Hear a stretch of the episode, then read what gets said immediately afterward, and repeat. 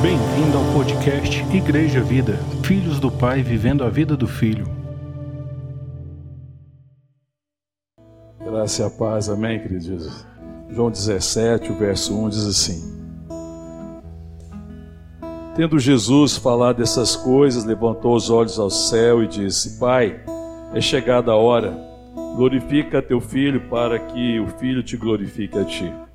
Assim como lhe conferiste autoridade sobre toda a carne, a fim de que ele conceda a vida eterna a todos que lhe deste.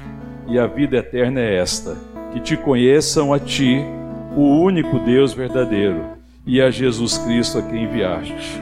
Eu te glorifiquei na terra, consumando a obra que me confiaste para fazer. E agora glorifica-me, ó Pai, contigo mesmo, com a glória que eu tive junto de ti antes que houvesse mundo. Manifestei o teu nome aos homens que me deste do mundo. Eram teus, tu os confiaste e eles têm guardado a tua palavra. Agora eles reconhecem que todas as coisas que me tens dado provêm de ti, porque eu lhes tenho transmitido as palavras que me deste, e eles a receberam, e verdadeiramente conheceram que saí de ti e creram que tu me enviaste. É por eles que eu rogo. Não rogo pelo mundo, mas por aqueles que me deste, porque são teus. Ora, todas as coisas minhas são tuas, e as tuas coisas são minhas e neles eu sou glorificado. Já não estou no mundo, mas eles continuam no mundo, ao passo que eu vou para junto de ti. Pai Santo, guarda-os em teu nome, que me deste para que eles sejam um assim como nós. Quando eu estava com eles, guardava-os o teu nome para que o que me deste e protegi-os, e nenhum deles se perdeu, exceto o filho da perdição, para que se cumprisse a escritura. Mas agora vou para junto de ti e isso falo no mundo para que eles tenham o meu gozo completo em si mesmos. Eu lhes tenho dado a tua palavra e o mundo os odiou, porque eles não são do mundo, como também eu não sou. Não peço que os tires do mundo, e sim que os guardes do mal. Eles não são do mundo, como também não sou. Santifica-os na verdade, a tua palavra é a verdade. Assim como tu me enviaste ao mundo, também eu os enviei e a favor deles eu me santifico a mim mesmo, para que eles também sejam santificados na verdade. Vamos orar. Te louvamos, ó Deus, te agradecemos. Ó Deus, bendizemos o teu nome, Deus. Te damos graça pela vida, por esse dia, por esse tempo de culto, por esse tempo de adoração. Te damos graça por esse tempo de comunhão, de estarmos reunidos na tua presença na certeza de que foi o Senhor mesmo que nos atraiu a esse tempo, que o Senhor está no meio de nós. E pedimos agora, Pai, que o Senhor manifeste a tua palavra, que o Senhor nos dê a tua palavra. Fala conosco, Pai. É a nossa oração em o um nome de Jesus. Amém. Oração sacerdotal de Jesus, né? o tempo de Jesus estava se cumprindo. Ele tinha caminhado todo esse tempo com os discípulos, estava se aproximando muito a hora do seu sacrifício e ele faz essa oração, né? E é e ele faz essa oração muito nessa perspectiva de que nós fôssemos formados pela palavra. Quando nós vemos a, a palavra de Deus e vemos o testemunho de todos os homens e mulheres, de todos aqueles que foram instrumento da graça de Deus, todos eles foram formados pela palavra. Nós também temos testemunho, nós vamos ver lá na carta aos Hebreus, dizendo que a palavra, o mundo foi formado pela palavra. Tudo é formado pela palavra. Deus formou o mundo pela sua palavra. Pela sua palavra, todas as coisas foram criadas. Pela sua palavra também, Ele está formando a igreja, Ele está ministrando ao coração da igreja. E Ele está ministrando aqui porque Ele é o Verbo, Ele é a palavra encarnada. Ele é o Verbo que se fez carne. Ele é a manifestação da palavra. E os discípulos estão sendo formados pela palavra, pela manifestação da palavra de Deus, para que a gente possa caminhar e sermos é, um instrumento, porque a palavra de Deus faz de mim um instrumento. A palavra que me forma é a palavra que revela, a palavra faz com que a minha vida vá materializando a vontade de Deus. E ele está ministrando aqui, ele está orando ao Pai em favor dos discípulos. E quando ele lê, quando ele manifesta aqui a sua, a sua oração, é, ele fala assim no verso 3. É, perdão, no verso 2: Assim como lhe conferiste autoridade sobre toda a carne, a fim de que conceda a vida eterna a todos o que lhe deste, né? Que Deus concedeu essa, essa autoridade ao seu filho Jesus. E o verso 3, e a vida eterna é esta. Qual que é a vida eterna? Olha a afirmação de Jesus, o que, que é a vida eterna? A vida eterna é o quê? Que te conheçam, a ti, único Deus verdadeiro, e a Jesus Cristo a quem enviaste.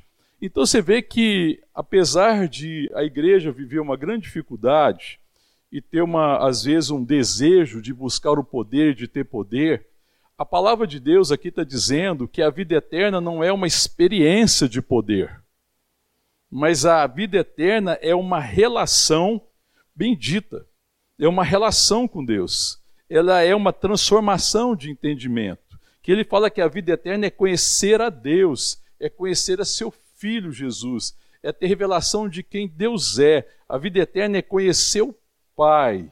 E conhecendo o Pai e sendo filhos de Deus pelo poder do Espírito Santo, fazer a sua vontade. Essa é a vida eterna. É isso que sempre teve no coração do Pai. É conhecer o Senhor. Então, a vida eterna não tem nada a ver com aquilo que a gente acha que ter vida eterna, que desfrutar disso é ter uma vida de poder. Não. É pelo poder de Deus pela obra do Espírito Santo e pela palavra, ter uma mente transformada, ter um entendimento transformado. Essa que é a dificuldade. É, é muito comum, e hoje eu não sei se é, porque eu não tenho muita notícia disso, mas era muito comum você ver na programação de muita igreja, domingo, o que, que tem no domingo? Culto. Algumas igrejas tinham escola dominical, lembra da escola dominical, irmãos? O culto domingo e a escola dominical. E depois, durante a semana, o que, que tinha algumas igrejas? Qual era a programação? Tarde da bênção, busca de poder. É estranho. Todas essas duas coisas é muito estranho o Evangelho. Porque quando ele fala da transformação do entendimento e o conhecimento de Deus, esse conhecimento passa pela certeza que nós já somos abençoados e que buscar a bênção é uma falta de entendimento, porque o entendimento da palavra, o conhecimento da verdade, e aquilo que a palavra vai formando no meu coração é essa revelação que nós já fomos abençoados nele e que nós somos chamados para sermos abençoadores. Então a tarde da bênção, para mim, só tem sentido se você for lá à tarde para abençoar alguém. Se você for na tarde da bênção, em alguma programação, para ser uma bênção na vida dos outros, irmão, está tem tudo a ver com o Evangelho. Agora você vai na tarde da benção para ser abençoado, você é criança, não compreendeu, não entendeu, não tem o conhecimento necessário. É preciso que Cristo seja formado no seu coração, é preciso que a gente entenda e compreenda a obra que Deus está realizando no nosso coração. E também, se eu vou numa, numa reunião em busca de poder, é também uma coisa que é estranha ao Evangelho, porque o Evangelho não fala disso. O Evangelho fala que nós devemos testemunhar Cristo em nós. É testemunhar o poder. É que a minha vida testemunhe o que o poder de Deus em Cristo realizou na minha vida. Então eu fui chamado para testemunhar quem, irmãos? O poder de Deus na minha vida faz com que eu seja testemunha de quem? Quem que você tem que testemunhar? Vamos conversar aqui, irmãos. Quero ouvir, eu não estou ouvindo. É testemunho de si? É testemunho de que você é poderoso? É testemunho que você é poderosa? Você tem que testemunhar quem, irmão? Cristo. Então não é testemunhar que eu sou poderoso, não é testemunhar que eu sou capaz, não é testemunhar isso, é testemunhar o que Cristo fez na minha vida, o que Deus está realizando na minha vida. Quando Deus criou todas as coisas, quando a gente olha lá no livro de Gênesis, que olha na criação, Antes de Deus criar o homem, o que, que Deus criou antes? Céus, a terra, firmamento, as estrelas, os animais, os peixes, as aves, as árvores, a relva. Se Deus quisesse testemunhar do seu poder de criar nesse sentido, de testemunhar de existência, porque ele criou, ele precisava ter criado a gente. Que, que testemunhava a criação? Tudo que ele criou, amém? Irmão? Então Deus não precisava criar o homem a mulher para dar testemunho da criação, para dar testemunho de existência, porque todas as coisas criadas já testemunham a existência. Então, testemunho então que Deus é aquele que traz à existência as coisas que não existem. Amém? Quando nós contemplamos a beleza da criação, nós reconhecemos o poder de Deus em criar. Mas era isso que Deus estava chamando para a gente ser testemunha? Quando Deus nos criou, a palavra de Deus lá também em Gênesis fala que Deus nos criou para sermos o quê? Uma imagem da sua semelhança. Quando ele falou assim, façamos o homem a imagem da nossa semelhança, ele estava criando, nos criando, e estava nos criando ali, aquela palavra está dizendo que ele estava nos criando, e ele estava no fundo nos criando em Cristo, porque ele está criando a relação, ele está criando o homem a mulher, ele está criando um ser relacional, ele está nos criando em Cristo para sermos conforme a sua imagem e a sua semelhança, ou seja, uma imagem da sua semelhança. Então é para que a gente testemunhasse ele. O testemunho da igreja, do homem, para testemunhar o próprio Deus, a pessoa de Deus, quem Deus é, o seu caráter, os seus atributos, as suas virtudes porque as outras coisas criadas, elas já falam do poder criador de Deus. Mas era que a gente fosse o testemunho agora do, do, da sua relação, o testemunho da comunhão que nós temos com Ele, testemunhar o seu caráter, porque a palavra de Deus diz que nós fomos destinados a sermos conforme a imagem do seu filho, amém, irmãos? Fomos destinados a sermos conforme a imagem do seu filho. E ninguém, irmão, ninguém pode ser a imagem do Filho de Deus se não tiver em Cristo. Então, quando a palavra diz que ele estava formando o homem, que ele nos cria e que ele nos cria a imagem da sua semelhança, o homem que ele estava formando não eram pessoas individualmente, mas era a relação nossa com seu filho Jesus, a igreja, amém, irmãos? Porque não é possível, irmão, não é possível que nenhum homem testemunhe Deus, que nenhum homem seja uma imagem, uma semelhança de Deus, se não for por Jesus Cristo. Amém, querido? Se não for por Jesus Cristo, nós não podemos testemunhar. Então, quando Jesus está orando, ele está orando aqui por uma coisa extraordinária, por uma coisa fundamental, que é a nossa comunhão com eles. Ele ora aqui, oração sacerdotal, e a gente não vai entrar em todos os detalhes, porque é um texto longo e demandaria muito tempo para estudar esse texto. Ele ora para que a gente seja um com Ele e com o Pai e com o Espírito, assim como eles são um. Assim como existe uma unidade, existe uma comunhão bendita e extraordinária, Jesus está orando pela nossa comunhão, amém, irmão? Para que essa nossa comunhão seja conhecida, que ela seja testemunho de que nós estamos em Cristo, e isso testemunho do amor do Pai. Porque as pessoas conhecerão a Deus se elas andarem com os filhos de Deus, amém, irmão?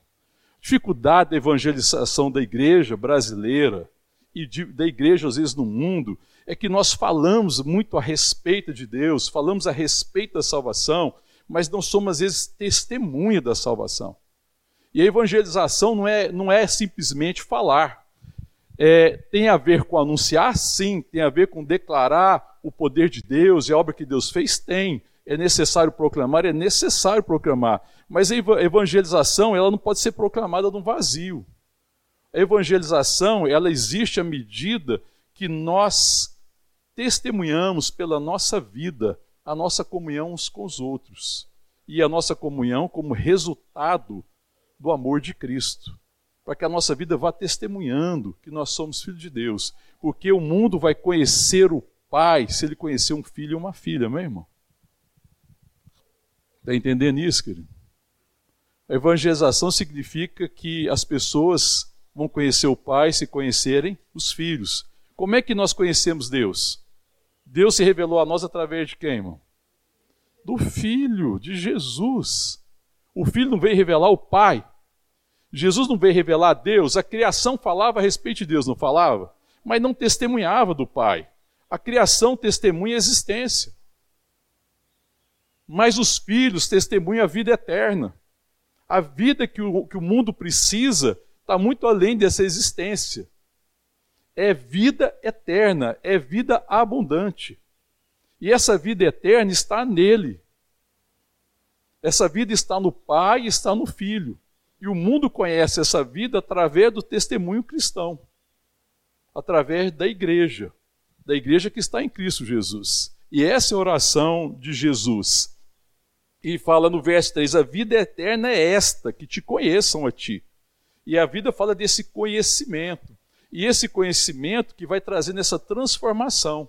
Essa, esse conhecimento que muda a minha realidade, de perdido para salvo, de cego para aquele que vê, mas que também me transforma, amém, irmãos? Então a gente pensa muito em poder, e a nossa dificuldade com poder é que nós achamos que nós precisamos de poder para mudar a nossa vida.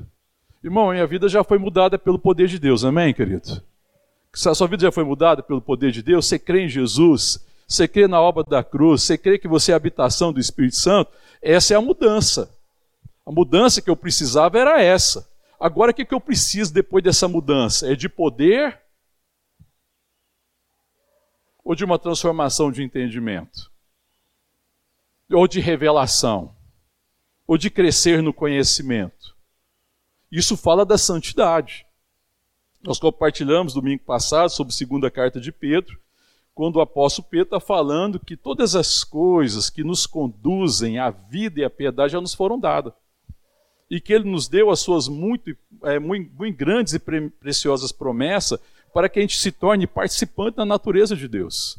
Então nós já recebemos isso, essa mudança necessária já foi feita. A nossa dificuldade é compreender essa transformação e o que, é de fato santidade. E Jesus está falando aqui, afirmando sobre essa questão da santidade. Ele está falando dessa necessidade de nós conhecermos a vontade do Pai e, e, essa, e caminhar nessa vontade, de nós termos responsabilidade. Aí eu vou te perguntar uma coisa: qual é a nossa dificuldade? Você acha que a nossa dificuldade é conhecer a vontade do Pai? Você acha que Deus tem posto dificuldade em revelar a sua vontade, mano? Sim ou não? Qual é a nossa dificuldade, então? Porque se nós somos transformados, à medida que nós conhecemos a vontade do Pai, qual é a nossa dificuldade? Eu vou fazer uma pergunta maior ainda.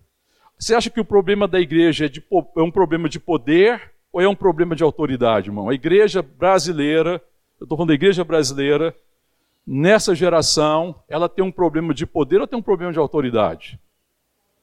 De autoridade.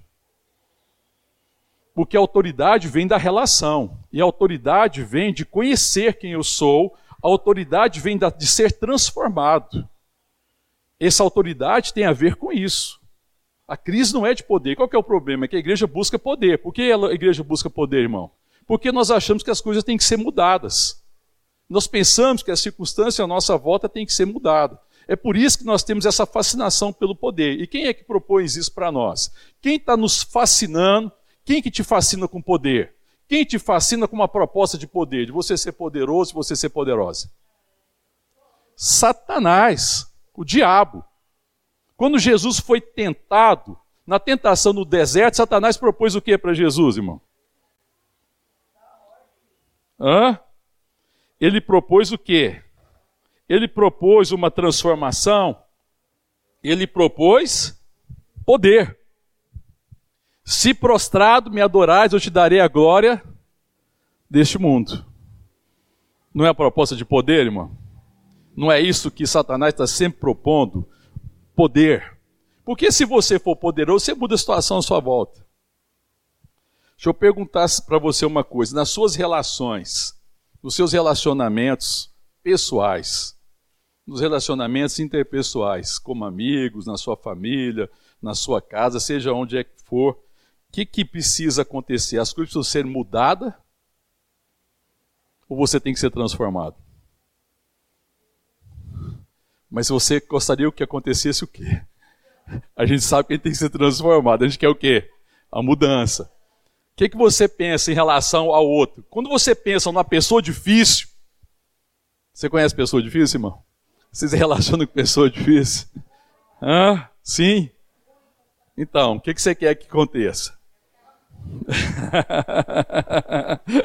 você quer ser uma imagem da semelhança de Cristo para ela? Você quer testemunhar o amor de Deus? Você quer testemunhar a vida eterna? Você quer ser transformado? Você quer manifestar o fruto do Espírito? Ou você quer que ela muda? É mais fácil, né, irmão? Porque a gente gosta do poder. Porque a gente fala, não, se eu tiver o poder de mudar. Irmão, se nós tivéssemos o poder de mudar a nossa casa, a nossa casa era outra. E a gente ia se enganar redondamente, a gente descobriu que o problema da nossa casa era a gente, mas a gente ia se decepcionar depois, mas que a gente ia fazer a mudança, ia fazer, não ia? Agora, se a palavra de Deus diz que o fruto do Espírito, o fruto do Espírito é resultado de Cristo em mim, qual que é o fruto do Espírito, irmão? O fruto do Espírito, irmão. Amor. Aí você desdobra o amor em bondade, benignidade, paciência, domínio próprio, fé. Mas o fruto do Espírito é amor. Como é que você vai viver essa experiência de manifestar o amor? Porque Deus é amor. Então, se eu devo ser uma imagem da semelhança de Deus, eu devo aprender a amar como Ele amou. O amor é sacrificial, o amor se dá em favor do outro, o amor se entrega para o bem do outro, o amor abençoa o outro. Como é que você vai viver a experiência do amor se as coisas não derem errada na sua casa ou nos seus relacionamentos? Me fala. A gente quer a experiência de poder porque a gente quer uma vida perfeita. Nós queremos uma vida sem problemas, às vezes, a nossa tentação é essa. É de achar que, o nosso, que a nossa dificuldade são os problemas. Não, a nossa dificuldade não é uma é questão de poder, a nossa dificuldade é uma questão de transformação, de entender quem eu sou e viver para o propósito de Deus, conhecer Deus, qual é a tua vontade. E pela sua vontade, e pela palavra, e pelo Espírito Santo, eu posso amar as pessoas difíceis. Eu posso amar as pessoas que me decepcionam. Eu posso perdoar, eu posso ser amoroso, eu posso ser paciente. Você já viu as pessoas falarem, você mesmo já falou assim: não, Fulano me tira a paciência. Você já falou isso? Mas isso é verdade, irmão? Tem alguém que tem a capacidade de tirar a nossa paciência?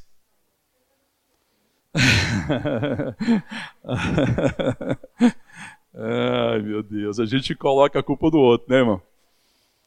Nós temos essa dificuldade. Você vê que a gente queria ter o poder de tirar essa, essa possibilidade de alguém me tirar a paciência, mas o nosso problema é que ninguém pode tirar minha paciência. Eu é que preciso ser transformado. Porque se eu sou paciente, se eu sou em Deus, se eu sou santo, a minha natureza já é paciente, amém, irmão?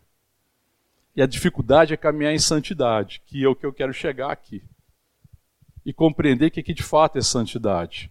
Porque a nossa dificuldade, às vezes, é pensar isso. Não, irmão, quem pode, escuta o que eu estou te falando. Em Cristo nós somos pacientes, amém, irmão?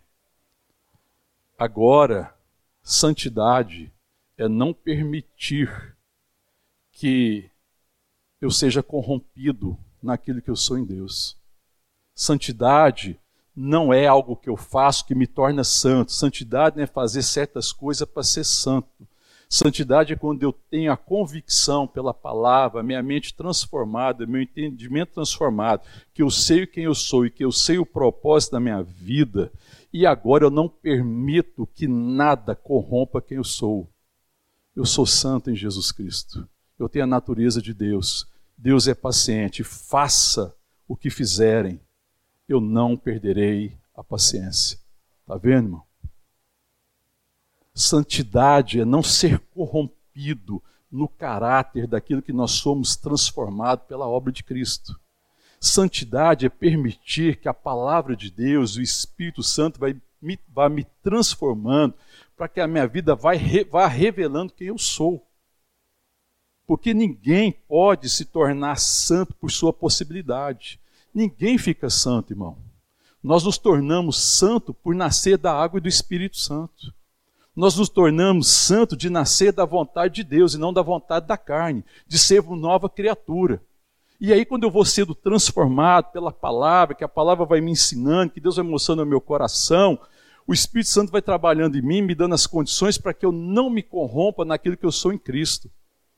A gente pensa que santidade tem a ver com mérito que santidade é o resultado daquilo que eu mereço por ter feito as coisas certas. Não, irmão, santidade é quando sabendo que eu tenho a nova natureza em Jesus Cristo e quando eu tenho essa mente transformada, quando eu cresço no relacionamento com Deus, eu não estou buscando simplesmente o poder de Deus, mas eu me rendo no poder da palavra, de me transformar e no poder do Espírito Santo fazer com que eu ande em santidade e eu não me corrompa no propósito eterno que Deus tem para a minha vida.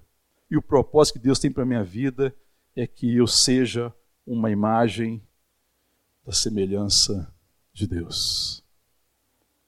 Nosso problema, problema da igreja, irmão, é de corrupção. Me desculpe o peso da palavra. O problema não é ter as, não ter as condições, porque o apóstolo Pedro diz que Deus já nos deu todas as coisas que nos conduzem à vida e à piedade, que nos conduz a andar em santidade. Deus nunca abriu mão, irmão, de que a igreja é de santidade, mas santidade não é uma questão de legalismo. Não é algo que eu faço, que eu alcanço e vou agora me tornar santo. Não, santidade é essa certeza que pela graça de Deus eu sou nova criatura, eu tenho a natureza de Deus. E agora o que eu preciso é não permitir que o velho homem e que este mundo corrompa o meu coração. O problema do nosso coração é um problema de corrupção. Esse é o problema do nosso coração. E o que o Espírito Santo está lidando, irmão, é com a corrupção do nosso coração. Quando nós lemos aqui o texto, queria que você voltasse no texto comigo. Aliás, deixa eu marcar aí, antes de voltar nesse texto do Evangelho de João, vai lá em Romanos capítulo 12. O apóstolo Paulo, nessa carta, depois de explicar, o apóstolo Paulo, na carta de Romanos, explica toda a questão da salvação, da graça de Deus, da perdição, da obra do Espírito Santo, é, da, da maravilha, da sabedoria, dos desígnios de Deus. No verso, depois de explicar tudo isso, aqui no capítulo 12, ele fala assim: Rogos, pois, irmãos, diante de todas essas coisas, e pelas misericórdias de Deus, que apresenteis o vosso corpo por sacrifício vivo, santo, e agradável a Deus, que é o vosso culto racional. E não vos conformeis com este século. Não tome a forma desse século, não sejam corrompidos por este século, mas transformai-vos pela renovação da vossa mente. Então ele está falando que a nossa grande necessidade é de sermos transformados pela renovação da nossa mente. Essa transformação é pelo que, irmão? Pela palavra de Deus porque todas as coisas vêm à luz pela palavra. É a palavra que vai trazendo a realidade da santidade, que vai revelando quem eu sou, que vai me ensinando a viver, que vai me educando para a vida, que me educa para o reino. Aí ele fala assim: sejam transformados pela renovação da vossa mente para o quê? Para um propósito. O que está escrito aí, irmão? Para que experimenteis o quê? Qual seja a boa, agradável e perfeita vontade de Deus. Então, a nossa transformação da nossa mente é para que a gente experimente, ou seja, experimentar fala de expressar. Quando a minha mente é transformada pela palavra, pelo Espírito de Deus, e que eu conheço então a vontade de Deus, isso vai me trazendo convicção, essa revelação da palavra me dá responsabilidade, me faz responsável me faz ter compromisso com o quê? Com a vontade do, de Deus. Não é isso que está dizendo? Para que experimenteis qual seja boa, agradável e vontade de Deus. Isso me traz compromisso, isso me faz uma pessoa responsável, que tem compromisso com a vontade de Deus, de tal forma, então, que a minha vida vai expressar quem eu sou, filho de Deus. O chamado de Deus para a igreja é para que a igreja expresse quem, irmão? O Filho expresse Cristo, porque nós estamos unidos com Cristo. E nós vamos expressar Cristo através da nossa comunhão. A comunhão que nós temos com Ele e a comunhão que nós temos uns com os outros. E o amor é a maturidade da comunhão. A comunhão se, se, se mostra madura no amor que eu tenho pelos irmãos, da forma com que nós nos amamos. Amém, irmão? Porque é, o, a comunhão é o espírito do Evangelho. O Evangelho sem comunhão, ele está despido, despido da sua autoridade. Porque a autoridade que nós temos para ministrar a salvação e a redenção é o amor com que nós nos amamos, pela revelação de quem nós somos, pela transformação do meu entendimento, por conhecer a vontade de Deus e a vontade de Deus que eu seja a manifestação de quem Ele é. E Deus é amor. Amém, irmão? Glória a Deus, irmão. Entendendo isso, querido? Volta lá no Evangelho de João, por favor. Jesus ele continua dizendo depois, no verso 4: Eu te glorifiquei na terra, consumando a obra que me confiaste a fazer. E a obra que Deus confiou a Cristo fazer era a revelação do Pai, a revelação de quem Ele é, a revelação do seu amor, da sua graça, da sua misericórdia. E, a, e o verso 5: E agora glorifica-me, ó Pai, contigo mesmo, na glória que eu tive junto de ti antes que houvesse mundo. Porque, na verdade, tudo isso já estava no coração de Deus. Deus não foi surpreendido por nada, irmão. A palavra de Deus diz que os planos de Deus são perfeitos. E ali, na criação, e quando Deus formou o homem, e Deus forma o homem à imagem à semelhança dele mesmo, ele estava nos formando em Cristo. Só que isso é um processo que foi acontecendo na história. A palavra de Deus que em Cristo, em Abraão, todas as famílias seriam benditas, e nós seríamos abençoados e benditos em Cristo. Porque em Cristo nós nos tornaríamos uma só família, e em Cristo nós seríamos a expressão do que era o ser humano. Porque o ser humano não é um indivíduo, o ser humano é a comunhão dos santos, é a existência de amor, é a existência em comunidade, em graça, unidos pelo amor, pela graça. Essa expressão, porque é a expressão do Pai, do Filho e do Espírito Santo, que é uma comunhão de amor, que é uma comunhão bendita. Amém, querido? Então, ele está falando disso desde que, antes que houvesse mundo, esse já era o propósito. Olha o verso 6. Manifestei o que, irmão? aos homens o teu nome, o que, que Deus significa, qual que é o propósito de Deus, qual que é a vontade de Deus, quem Deus é. Manifestei o teu nome aos homens que me deste no mundo, eram teus e tu me confiaste, e eles, eles têm guardado o que, irmão? A tua palavra. Porque nós somos transformados pela palavra. Porque a palavra transforma a minha vida na expressão de quem eu sou nele. Amém? O verso 7. E eles, agora eles reconhecem que todas as coisas que me têm dado provêm de ti mesmo.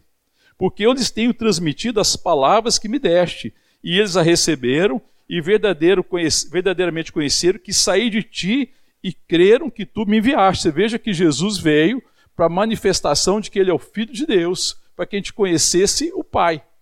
E eles agora reconhecem que Jesus é o enviado de Deus. Amém, querido? Ele é o Filho de Deus. Então o que, que ele é? O Cristo. Depois no verso 8 ele fala, perdão, verso 9: É por eles que eu rogo. Não rogo pelo mundo, mas por todos aqueles que me deste, porque são teus. Ora, todas as minhas coisas são tuas, e as tuas coisas são minhas, e neles eu sou glorificado. Em quem que Cristo é glorificado, irmão? Dos discípulos? lá no passado, dois mil anos atrás, em quem Cristo é glorificado, irmão? Em nós, na nossa relação, no amor com que nós amamos, na comunhão que, que nós amamos, é, no propósito que nós vivemos de amar um ao outro, de abençoar um ao outro. Olha o verso 11: Já não estou no mundo, mas eles continuam no mundo, ao passo que eu vou para junto de ti. Pai Santo, guarda-os em teu nome, que me deste, para que eles sejam um, assim como nós. Que coisa extraordinária, né, irmãos? Ele está falando que Deus nos salvou para cumprir um propósito de sermos a imagem, a semelhança de Deus, para que a nossa vida testemunhe Cristo, para que as pessoas que andarem conosco conheçam o Pai, porque a palavra de Deus diz que quem vê o Filho vê o Pai, e as pessoas precisam ver em nós filhos e filhas de Deus.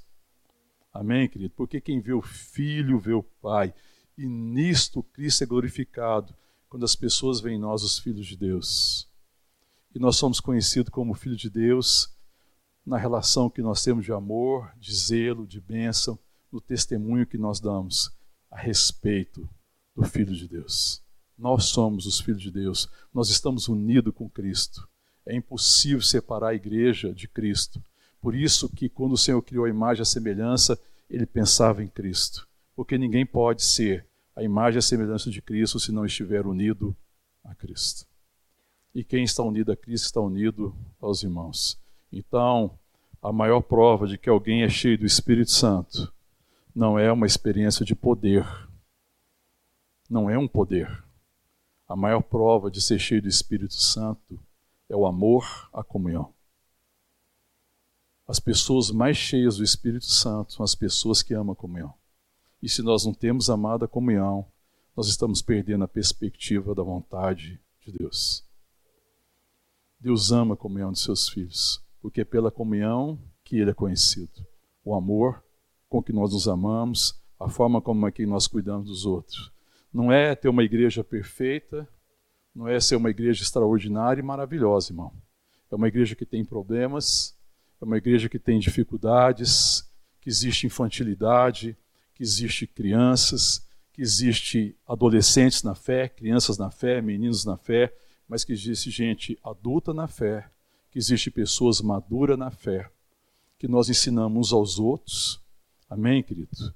Que nós amamos aos outros, que a fraqueza do meu irmão é oportunidade de eu testemunhar o amor de Deus, amém, querido? É uma igreja que se perdoa, nós nos perdoamos, é uma igreja que não carrega mágoa. Sabe, querido, uma marca da comunhão é quando as mágoas são resolvidas, porque é impossível, irmão, que nos nossos relacionamentos não haja é, desencontros e isso produza mágoa. Deixa eu marcar aí o texto. É comigo lá na carta aos Hebreus, pouco à frente aí. antes de Tiago, depois das cartas de Paulo. Hebreus capítulo 12. Verso 14. Hebreus 12, verso 14. Amém, queridos? Acharam?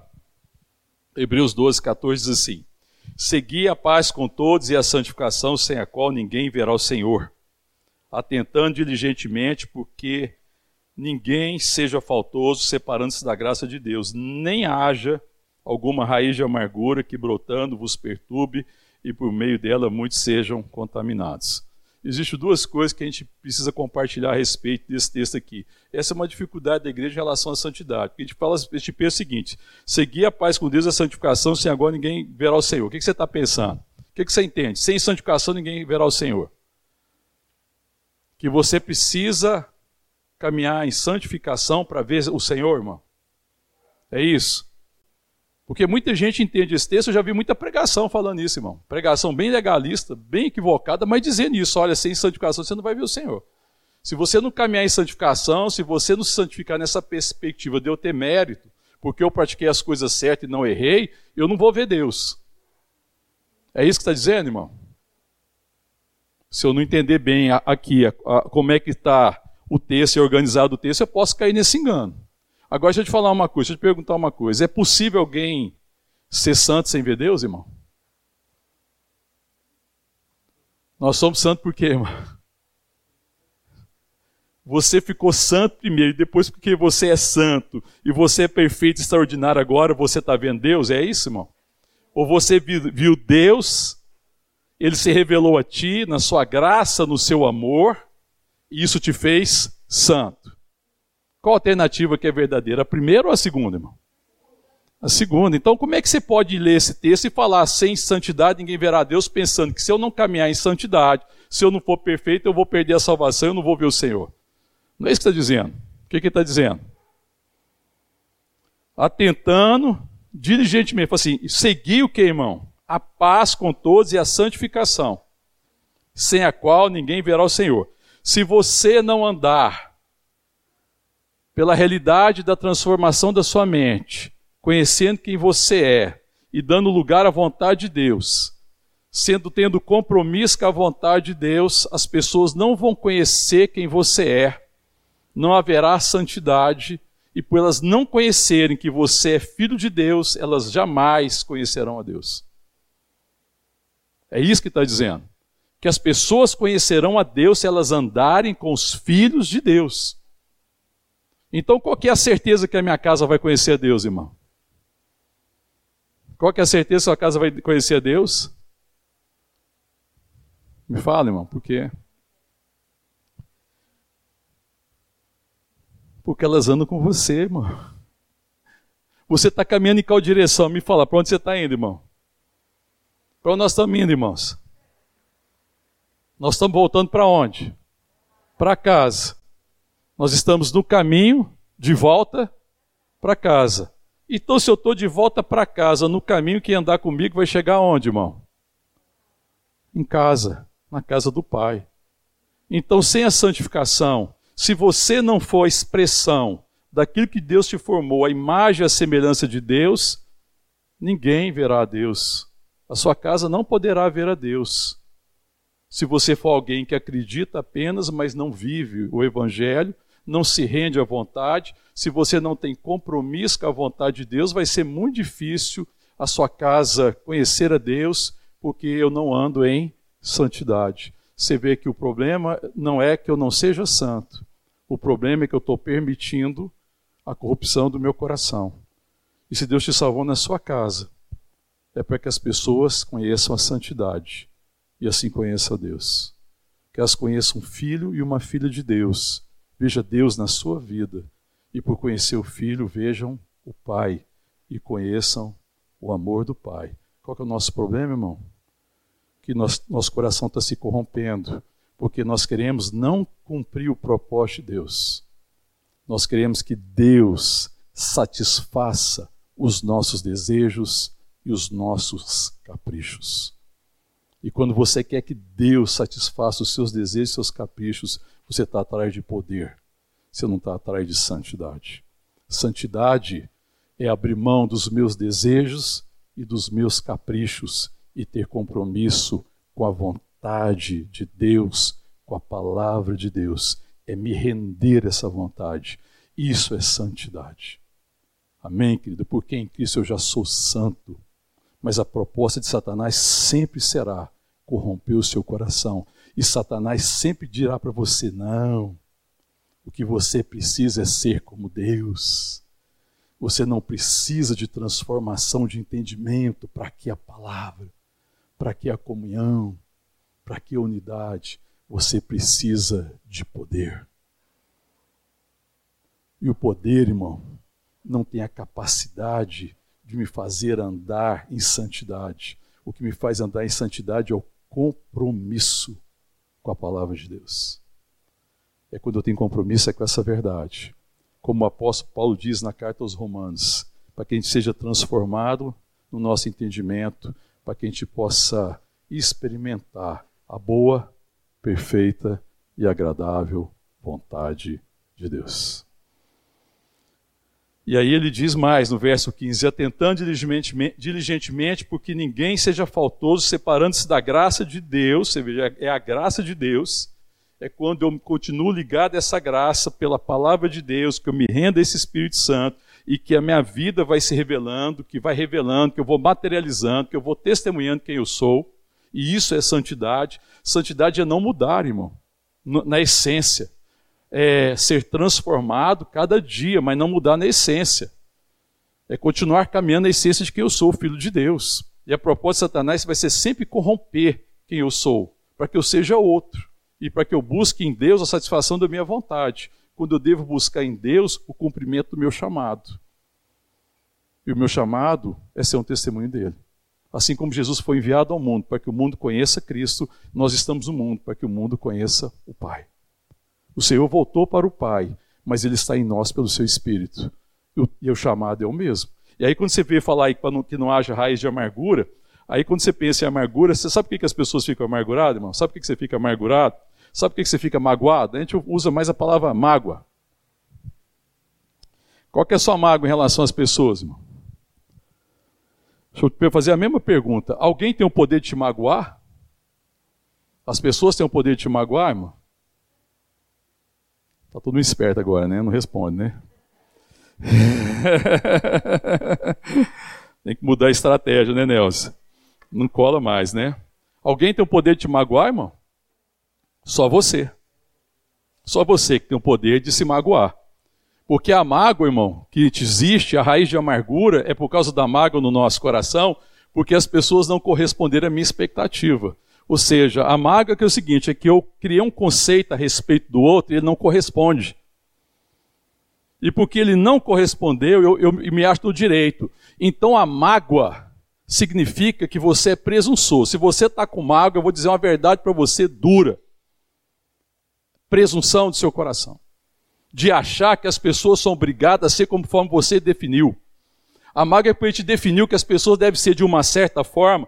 É um preconceito. Preconceito é isso, irmão. Preconceito é quando eu defino o conceito, coloco a pessoa dentro do meu conceito. Ai, ai, se ela não fizer do meu jeito, se ela não corresponder ao que eu espero, eu vou ficar magoado. Isso é presunção. É, é, quando as pessoas têm que ficar refém daquilo que eu espero. Não, irmão. A relação que eu tenho que ter com o outro é uma relação de bênção, não é concordar com erro. Você fala assim, as pessoas podem errar comigo? Sim. Eu posso ficar triste com as atitudes das pessoas? Certamente. Agora, a mágoa é presunção. A mágoa vai produzir a raiz de amargura.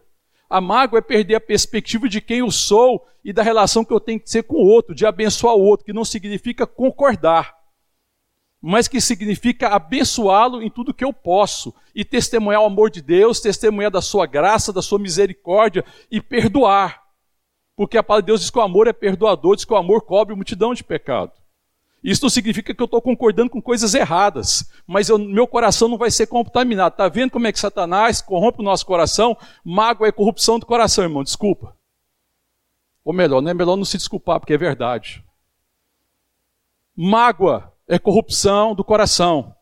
É porque eu estou perdendo a perspectiva da santidade. Eu agora desejo ser satisfeito eu quero Deus e a vida de Deus e o poder de Deus para satisfazer os desejos do meu coração. Eu tenho desejo em relação às pessoas, eu estou colocando elas refém do meu desejo. Isso é uma corrupção.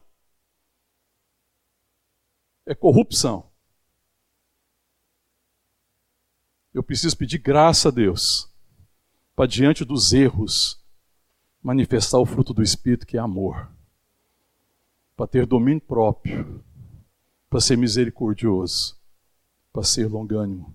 Então, irmãos, igreja é um lugar onde existe problemas. Comunhão é um lugar onde existe problemas, mas o amor prevalece sobre os erros, sobre as dificuldades, sobre os problemas. O amor prevalece, o amor cobre multidão de pecado. É quando a vida vence a morte. Então a salvação é para que a gente se salve, que a nossa relação seja salvadora. Então, irmão, eu devo me, me relacionar com os outros para salvar o outro, para amar o outro, para abençoar o outro, para ser Cristo para o outro. Não é para me salvar. Deus já me salvou. Amém, querido? E está me salvando de mim, está me salvando da corrupção do meu coração, está me salvando do eu. Então, irmão, o irmão me ajuda a ser salvo do eu, para que eu seja o filho de Deus. Amém, querido? A oração de Jesus é essa, irmão. Não é outra oração. Volta lá no Evangelho de João.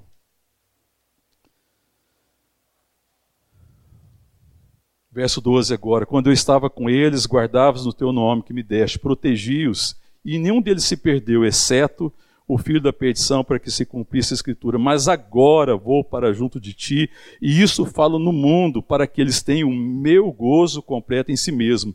Eu lhes tenho dado a tua palavra. Amém, irmãos? E o mundo os odiou, porque eles não são do mundo, como eu também não sou. Não peço que os tires do mundo, mas que o guarde do mal. Irmãos, e o mal aqui, irmão, é a tentação de viver para mim mesmo, o mal é a tentação de querer o poder de Deus para me salvar de situações difíceis. Essa é a tentação de não viver para testemunhar que nós somos filhos e filhas de Deus, é para não viver como a imagem, a semelhança de Cristo. Essa é a grande tentação. Livres do mal. Verso 16: Eles não são do mundo, como eu também não sou. santifica-os na verdade. A tua palavra é a verdade. Amém, querido? Ser transformado na, no entendimento. É uma transformação do entendimento, é conhecimento, é revelação. Amém, querido? É isso que Deus está nos chamando. Ser a imagem, a vida eterna, conhecer Deus, significa uma transformação do meu entendimento. É ter a mente de Jesus Cristo, irmão. É ter a mente de Cristo. E ter a mente de Cristo é ver a vida pela perspectiva da verdade, daquilo que Cristo realizou pela obra da cruz, pelo sangue de Jesus. Amém, querido? É ter a mente de filho, é ter uma mente transformada, é viver para a glória de Deus, irmão. Depois ele continua: Assim como tu me enviaste ao mundo, completa para mim, irmão. Assim como tu me enviaste ao mundo, versos 8, também eu os enviei ao mundo. Então nós não somos do mundo, não vos conformeis com este século, não sejam corrompidos pelas coisas do mundo, pelas coisas que o mundo ama, pela cobiça do mundo, é, mas sejam transformados pela renovação da vossa mente. Vocês não são do mundo, mas vocês estão enviadas ao, ao mundo para testemunhar não a existência, vocês estão enviados ao mundo para testemunhar a vida eterna. E qual que é a vida eterna? Conhecer a Deus e ao seu Filho Jesus Cristo. É um processo crescente. Santificação é quando eu estou crescendo na transformação do meu entendimento. E por essa transformação e pelo poder do Espírito Santo, cada dia mais a minha vida expressa a minha santidade. Amém, querido? Santidade é a expressão da vida de Deus. Amém, querido? É quando eu não dou lugar à corrupção. Santidade é compromisso, é compromisso com a verdade, é compromisso com a vontade do Pai. Depois, que ele continua dizendo? É a favor deles que eu me santifico a mim mesmo, para que eles também sejam santificados no que, irmão? Irmão, Jesus se santifica porque ele não era santo? Por que, que Jesus se santifica então, irmão? Jesus era santo ou não era santo? Ele é santo. Deixa eu perguntar para você: você é santo ou não é santo? Hã? Você é santo ou não é? Então santifica-te mesmo. O que, que significa? Porque Jesus, Jesus era santo ou não era, irmão? Sim. Então como é que Jesus se santifica? Jesus está fazendo alguma coisa para se tornar santo. Ele tinha se perdido, Jesus tinha se corrompido. Jesus está fazendo alguma coisa para se tornar santo, irmão, na sua possibilidade.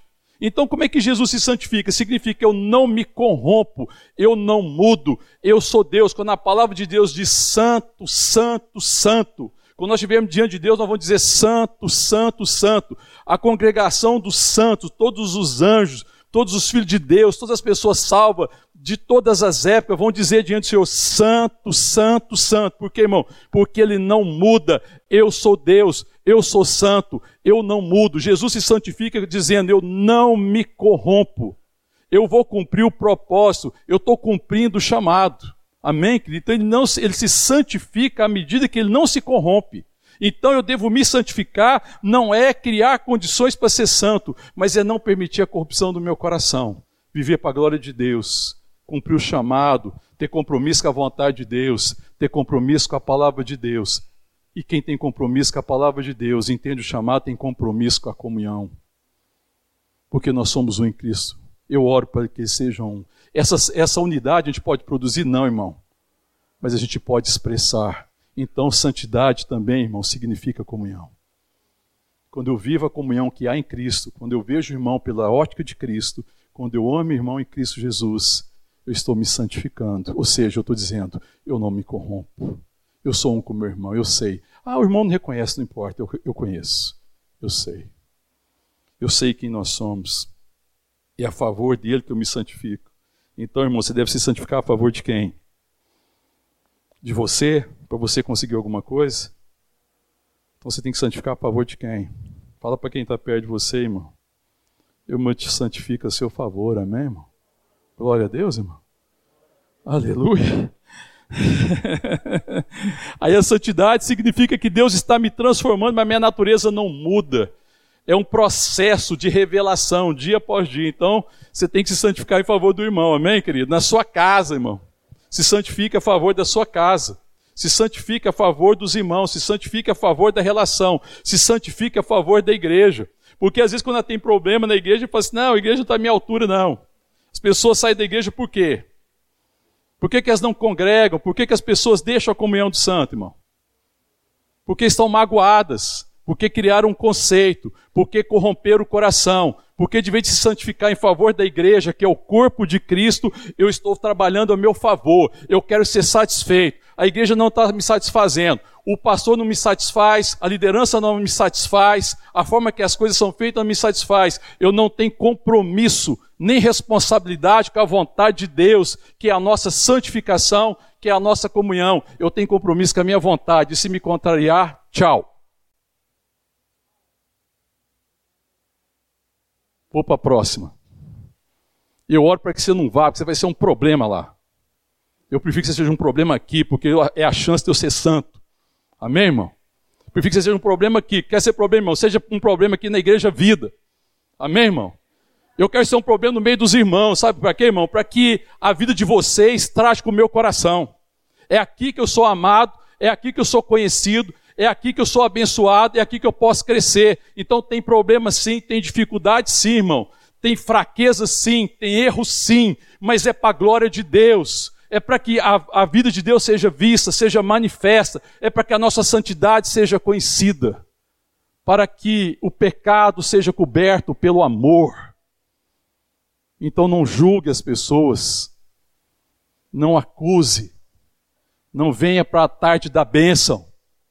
Não venha numa busca de poder, mas venha para abençoar, venha assumir a responsabilidade pela caminhada da igreja, pelo amor, pelo compromisso, venha buscar transformação, venha buscar revelação, venha conhecer a palavra que santifica, não venha buscar uma palavra que satisfaz os apetites caídos da carne, mas venha buscar uma palavra que revela quem você é, filho de Deus. Nosso problema com a palavra é esse, irmão. Não é que não haja palavra, não é que não haja ministração, é que nós estamos buscando, olhando a palavra, buscando uma interpretação humana e tendo conclusões humanas. Nós precisamos de revelação. É pela palavra de Deus que nós somos santificados. E Jesus é o Verbo essa palavra, quando ministra ao meu coração, ela se materializa em mim, me faz semelhante a Jesus, me ensina a amar os irmãos, amar o que Deus ama, ter compromisso com a verdade, ter compromisso com a comunhão, ter compromisso com a minha transformação. Porque eu já sei que eu não preciso buscar poder, eu desejo exercer a autoridade que eu tenho em Cristo, porque quem tem a autoridade de ser transformado e cumprir a vontade tem todo o poder que precisa. O Senhor já me deu a garantia que eu vou ter todo o poder, tudo que eu preciso para que eu ande em vida, para que eu tenha uma vida bendita, para que eu caminhe na eternidade, para que a minha vida seja expressão da graça de Deus. Todas as suas promessas não são uma expectativa de futuro, mas é uma certeza para que eu possa viver o evangelho aqui e agora. Amém, irmão? Eu já sei para onde eu estou indo. O meu compromisso deve ser Vem comigo, vamos de volta para casa. Caminhe com a gente, caminhe conosco. E quem caminhar conosco vai perceber problemas, dificuldades, erro, fraqueza, debilidade. Não importa, irmão. A graça é maior do que tudo isso. Você está no lugar certo. Você está no lugar da comunhão. Santidade não é perfeição. Santidade é não permitir a corrupção do coração. Deus não permita que meu coração se corrompa e que eu cumpra o chamado no meio do povo de Deus, no meio dos santos. Que eu veja todos meus irmãos como Cristo, que eu seja oportunidade das pessoas conhecerem Deus.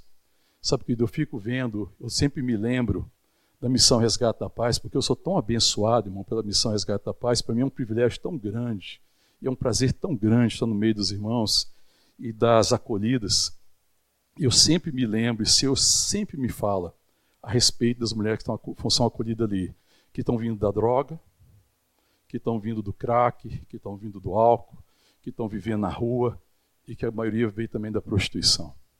Se prostitui para ter dinheiro, para comprar droga, são abusadas, vive toda sorte de coisas ruins. Sabe, querido, eu nunca vejo elas como prostituta. Eu não vejo elas como dependente. Eu não vejo elas como drogada. Todas as vezes que eu chego lá, irmão, o Senhor fala assim para mim: Eis a tua irmã. E você sabe o que eu quero ser para elas? Amém? Vou esperar as crianças entrar. Eu quero ser para elas uma oportunidade delas conhecerem um pai. Eu quero manifestar para ela o filho. Amém, querido? Você sabe qual que é o problema dos homens com a prostituição? Vou pegar aqui nos, com os homens, vou pegar um pouquinho sobre a questão de prostituição. Você sabe por que, que os homens se prostituem? Presta atenção aqui, queridos. Você sabe por que, que os homens se prostituem, irmão? Você sabe por que, que existe prostituição? Por que, que um homem se prostitui, vai na prostituta e se prostitui, irmão? Por quê, irmão? Porque ele é refém de um desejo.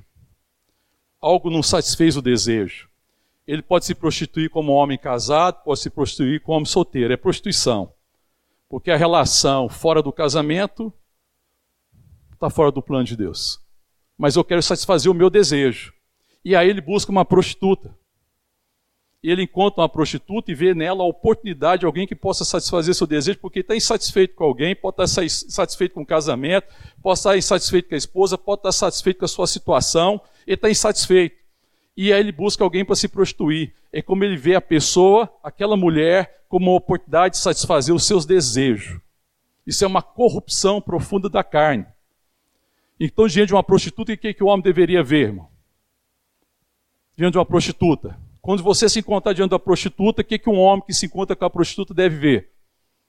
A filha. Porque ela não sabe que é filha. É a oportunidade dela conhecer o pai, quando você estiver diante de pessoas que estão com a vida errada, eu devo ser para ela uma referência. Eu devo ser o filho. Eu devo ser uma manifestação do filho. Porque ninguém conhece o Pai senão pelo Filho. E a palavra de Deus diz que quem vê o Filho vê o Pai. E a minha oração, quando eu estou diante dessa situação, quando eu estou na missão resgate da Pai, faz Senhor, que elas vejam em mim o Filho, para que quem vê o Filho vê o Pai, e que elas te conheçam e sejam salvas. Amém? Por isso que eu amo a comunhão dos santos lá. É por isso que é um prazer do meu coração estar junto, porque eu sei que é a oportunidade, que Deus não está levando ela ali por causa das suas drogas, não está levando isso por causa da prostituição. Deus está levando elas ali para que elas o conheçam e conheçam o Pai. Então Deus está chamando essas mulheres à igreja, ao corpo. E é isso que nós temos que ser para elas. É oportunidade. Eu preciso olhar para as pessoas e falar, Senhor, eu talvez seja a única oportunidade dessa pessoa conhecer Deus. Nas minhas relações, irmão, nós temos que entender quem nós somos. Talvez a gente vai ser a única oportunidade que aquela pessoa tem de conhecer o Pai. E elas vão conhecer o Pai se eu for, de fato, a manifestação dos filhos de Deus. Se a minha vida for assim, e se o meu desejo seja esse, Senhor, que meu coração não se corrompa, mas que quem vê a mim veja o Pai. E que eles conheçam a nossa comunhão. E que eles conheçam o nosso amor. E conheçam que Deus está no nosso meio. Que nós somos filhos de Deus. E que Deus está chamando para casa os filhos que estão perdidos. Que haja santidade. Amém? Que haja transformação. Que haja compromisso com a vontade de Deus. Essa é a nossa grande dificuldade. Se render à vontade de Deus. Somos uma geração refém dos seus desejos e dos seus caprichos. Satanás é expert em corromper os corações. E talvez essa deva ser a oração principal da igreja. Senhor, cura o nosso coração da corrupção, para que a santidade que nós temos em Ti seja conhecida. Em nome de Jesus. Vamos orar. É, eu fico pensando, irmãos, tenho meditado esses dias né, muito a respeito da igreja, da caminhada, dos desafios que nós temos pela frente. E de toda essa verdade, toda a palavra que Deus tem trazido ao nosso coração. Tudo aquilo que Deus, de uma forma graciosa, tem ministrado, tudo aquilo que Deus já corrigiu, todos os erros que nós já cometemos, como é que essa graça é abundante, como é que Deus não muda, como é que Deus não nos trata segundo o nosso procedimento, irmão? Porque se Deus tratasse a gente segundo o nosso procedimento, Se Deus amasse mais quem agrada a Ele mais, e amasse menos quem agrada a Ele menos, Deus seria corrupto. Deus não seria santo.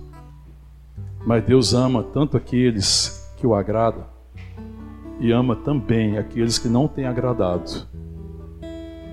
Mas Ele continua sendo santo, irmão. Ele continua sendo um Deus de amor, de graça, e nós somos testemunho dessa graça. E aí, irmão, eu me lembro do pastor Sérgio. Eu vou pedir licença para o pastor Sérgio para falar do nome dele aqui. Eu me lembro quando o pastor Sérgio ministrava na igreja e na minha caminhada, no início da minha caminhada, e o pastor Sérgio, um homem de Deus, um homem com grande compromisso com a palavra, um homem com grande compromisso com a santidade, com a transformação. E eu ouvia muita gente falar assim: ah, eu não entendo a palavra do pastor Sérgio. Mas o problema, irmão, não era entender a palavra do pastor Sérgio. Sabe que era o problema? Era aceitar a realidade daquela palavra. Então, nosso problema, irmão, meus irmãos e minhas irmãs, não entender o que a gente tem ministrado. Algumas pessoas falam, ah, pastor Marta está falando umas coisas difíceis. Não estou nada. Não estou falando nada difícil. Irmão. O problema é aceitar. O problema é reconhecer que essa é a verdade. O problema é reconhecer a palavra, se render a essa palavra, ser transformado pela essa palavra, santificado pela essa palavra. Porque essa palavra é morte para os meus desejos. O problema é morrer para mim e viver para Deus. Mas a palavra de Deus diz que quem quiser salvar a sua vida ou os seus desejos, perderá. Mas quem perder a vida ou abrir mão dos seus desejos pela minha vontade, esse viverá. O Senhor tem nos chamado a viver. E Ele tem nos dado todas as coisas que nos conduzem à vida e à piedade. E a vida eterna, irmão, é conhecer o Pai e seu Filho Jesus Cristo. E ser uma expressão deles. Amém? Ficar de pé, vamos orar. Eu não sei como é que tem sido a sua realidade, a sua experiência. Eu não sei como é que está seu coração hoje em relação a isso. Mas eu creio que o Senhor vem nos chamar hoje à santidade. Sede santos, porque eu sou santo. Sede santos, eu sou santo. Não mudem. Sejam igreja verdadeira, sejam povo de Deus, eu não mudo, eu sou Deus. Amém. Não corrompam o vosso coração. Santo significa não se deixem corromper por esse mundo. Eu não me corrompo. Eu sou Deus. Meus caminhos são perfeitos. E este caminho, a igreja, é o caminho da salvação. E a igreja é a esperança do mundo. Amém, querido? Se a igreja não for sal da terra, perdeu completamente o sentido. Fala com o Senhor, para Ele ministrar o teu coração, amém? Para que você tenha compromisso com a vontade de Deus e que você ore a Deus para Senhor, eu me santifique em favor da igreja, me ajuda a me santificar em favor dos santos, em favor da igreja, em favor da igreja que é o corpo de Cristo. Me ajuda a viver para a tua glória. Glorifica o teu nome em mim, em nome de Jesus, amém.